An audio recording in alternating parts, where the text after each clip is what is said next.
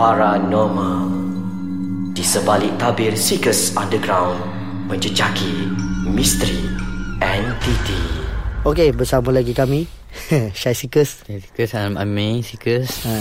Okey, uh, hari tu sebelum kami tutup segmen Ami ada bagi intro sikit pasal dua lokasi yang mempunyai uh, orang kata apa sumber tenaga elektromagnetik yang, yang pelik Tinggi Ah. Yang pelik Dan yang Orang kata Di luar dugaan lah Hmm. So hari ni kita nak dengar Amir habiskan cerita tu and mungkin Amir boleh ringkas-ringkaskan sikit kan pasal kita nak cerita pasal benda lain lagi. Pasal panjang sebenarnya jalan kita orang dalam Seekers ni. Kalau nak ceritakan tiga segmen memang tak cukup. Okey Di Kita berhenti tu kat mana Batu uh, Batu Kikir. Batu Kikir Mhm. Satu lagi di Kinta Kinta. Okey, apa yang boleh saya kata, apa yang boleh dikatakan di kawasan dua kawasan ni gelombang dia tinggi tau. Elektromagnetik ataupun lebih mudah kalau kita sebut EMF lah ya. Hmm, hmm, hmm. Memang tinggi sebab benda EMF dia, gelombang EMF dia boleh rasa daripada luar kawasan rumah lagi. Okey.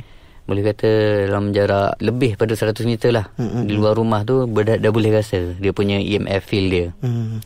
Jadi yang di Kinta dia melibatkan gangguan apa ni spiritual, Hmm. kira roh-roh lah. Okey. Uh, satu family yang mati dibunuh tapi penyampai dia ada satu je. Oh. Okey, macam ketua keluarga lah. Aha. Ketua keluarga dan disampaikan yang memang menakjubkan saya ingat sampai sekarang. Dia sampaikan dalam bentuk gambaran. Oh, Okay. So dia macam satu slide show kat depan mata saya. Dan bila sampai depan rumah tu, memang gelombang dia makin kuat. Ke surrounding badan saya sendiri. Menyebabkan saya terpaksa dikuarantinkan dan dihantar balik ke hotel untuk sementara waktu sebelum mula menyiasat. Satu. Uh, dan di Batu Kikir pun lebih kurang sama. Cuma di Batu Kikir saya dapat kontrol. Jarakkan diri daripada rumah tu lah. Hmm, hmm, hmm. Sebelum masuk menyiasat. Tu satu yang bestnya pasal apa masa zaman Amir di musim 5 ada separuh lokasi saya sendiri yang terlibat dalam tim Ricky ni. hmm. And ada separuh lokasi tu memang tak tahu menahu pasal memang dah dapat daripada orang kata apa macam waris pada rumah sendiri ataupun uh, saksi-saksi sendiri yang Mhm. dah menghubungi tim seeker sendiri. Maksudnya Pak Yedi. Ah, so apa yang bestnya ada kalau ikutkan semua lokasi-lokasi ni waktu sesi penyiasatan ataupun penggambaran aku memang tak follow pun.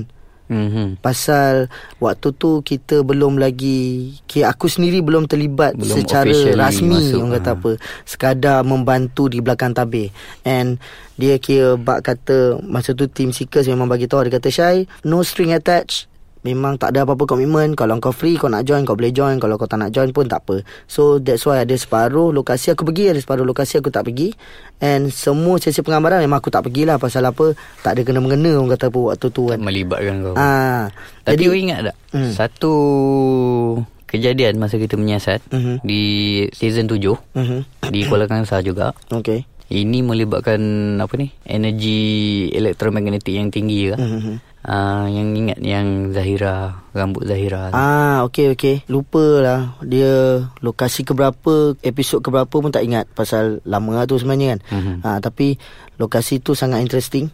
Mhm. Kan pasal daripada awal kita orang set up pun dia dah bagi sign yang memang Dia ada kat situ ada satu hal lepas tu memang dia terus cakap macam kau memang tak boleh masuk.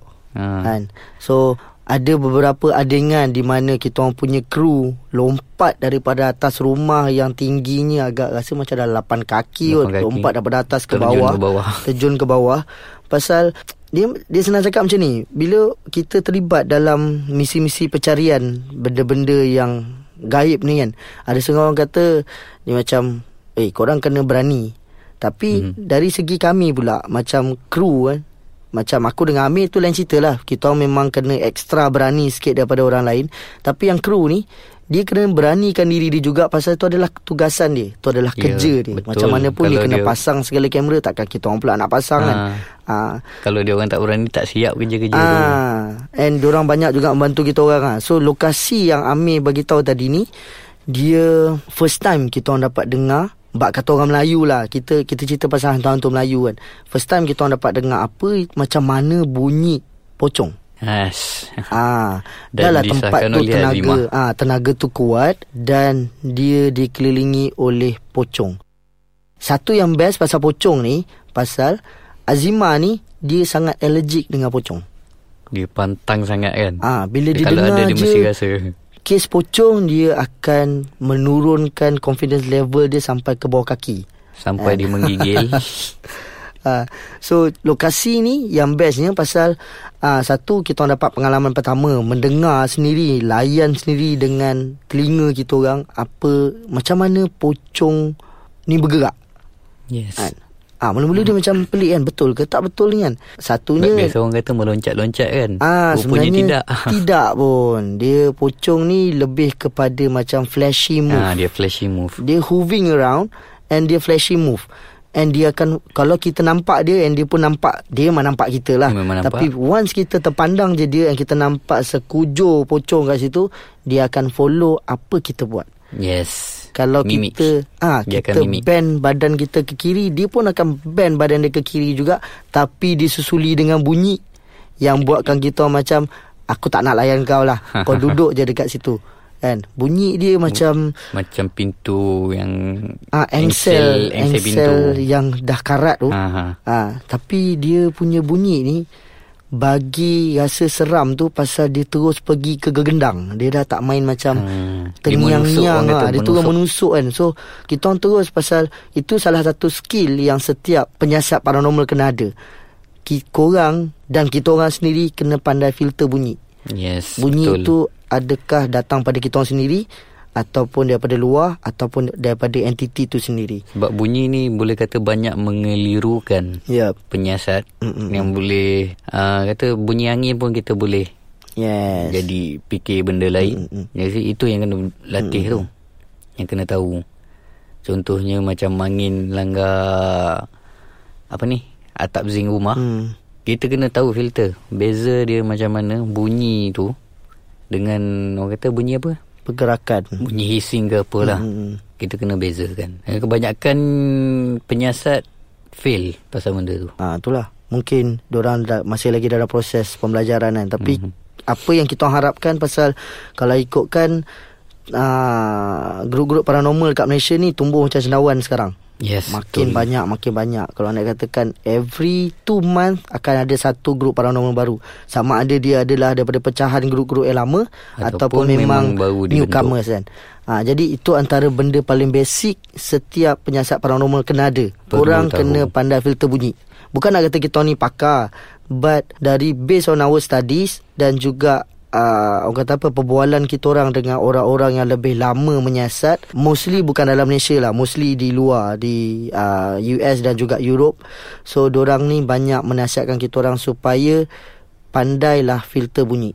Kalau tak pandai filter bunyi kita akan relate segala benda dengan paranormal. Normal. And yang buatkan kita orang lebih eager untuk study pasal bunyi pocong ni Pasal rumah kita masuk ni Kawasan rumah tu sendiri dia ada dalam Empat biji rumah tinggal Yes, betul. And ada engsel pintu kat Ada situ NCP tu yang memang Rumah tu berkarat. usang And angin kuat So dia mendatangkan bunyi yang sama juga Tapi apa yang membezakan Malam tu sampai kita orang terus macam fikir Okay Okey, ini betul pocong.